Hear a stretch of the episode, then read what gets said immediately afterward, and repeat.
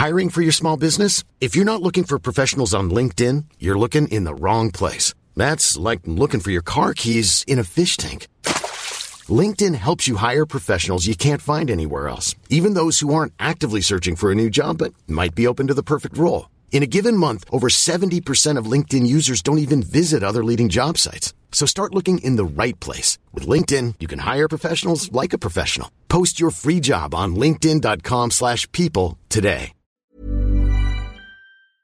You're listening to Lucy Kellaway's podcast from the Financial Times.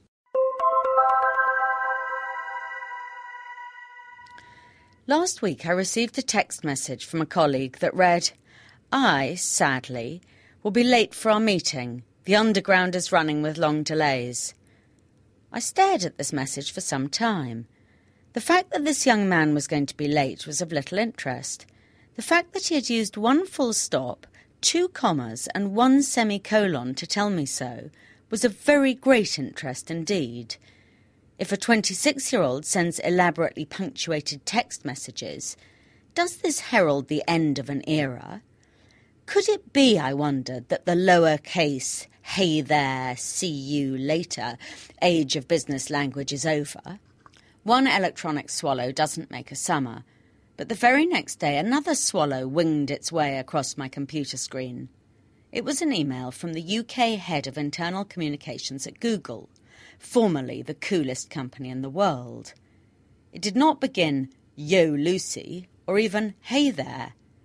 Instead, it started, Dear Ms. Kellaway. It proceeded to issue a civil invitation to speak at an event and finished, I look forward to hearing from you. The message was signed off, Yours sincerely, followed by the man's full name. If Google employees have forsworn the language of the internet and are now composing emails in the manner recommended by Debrett's Guide to Etiquette and Modern Manners, something must be shifting somewhere.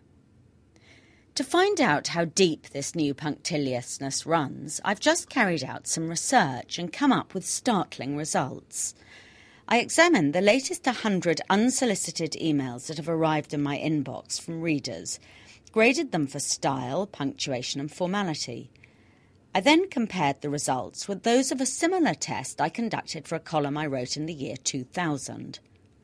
The results prove beyond reasonable doubt that the pendulum has swung away from slouchy informality towards correct usage. In 2000, more than a quarter of emails were entirely written in lowercase. In the recent batch, only one email shunned the capital letter, and that came not from a young techie, but from a man who had worked on Wall Street in the 1960s. As his use of language was otherwise impeccable, I'm inclined to think that the reason for the absence of capitals was that the gentleman was having difficulty operating the shift key.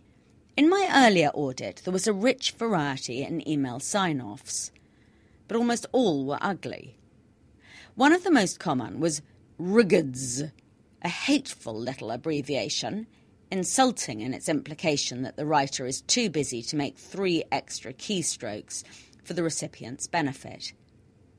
Yet in the 2009 group, there was only one Riggeds, and instead, yours sincerely, even yours faithfully, have made walloping comebacks.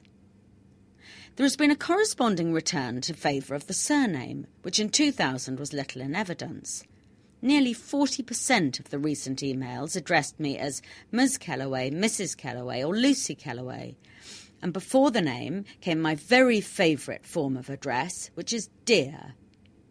This is firmly back in fashion, while Hi and Hey, which were both in vogue in 2000, are on the way out. The fact that the pendulum is swinging back now is no surprise. Just as recession encourages people to put on ties, as I wrote last week, it also makes them look more kindly on the capital letter and the semicolon.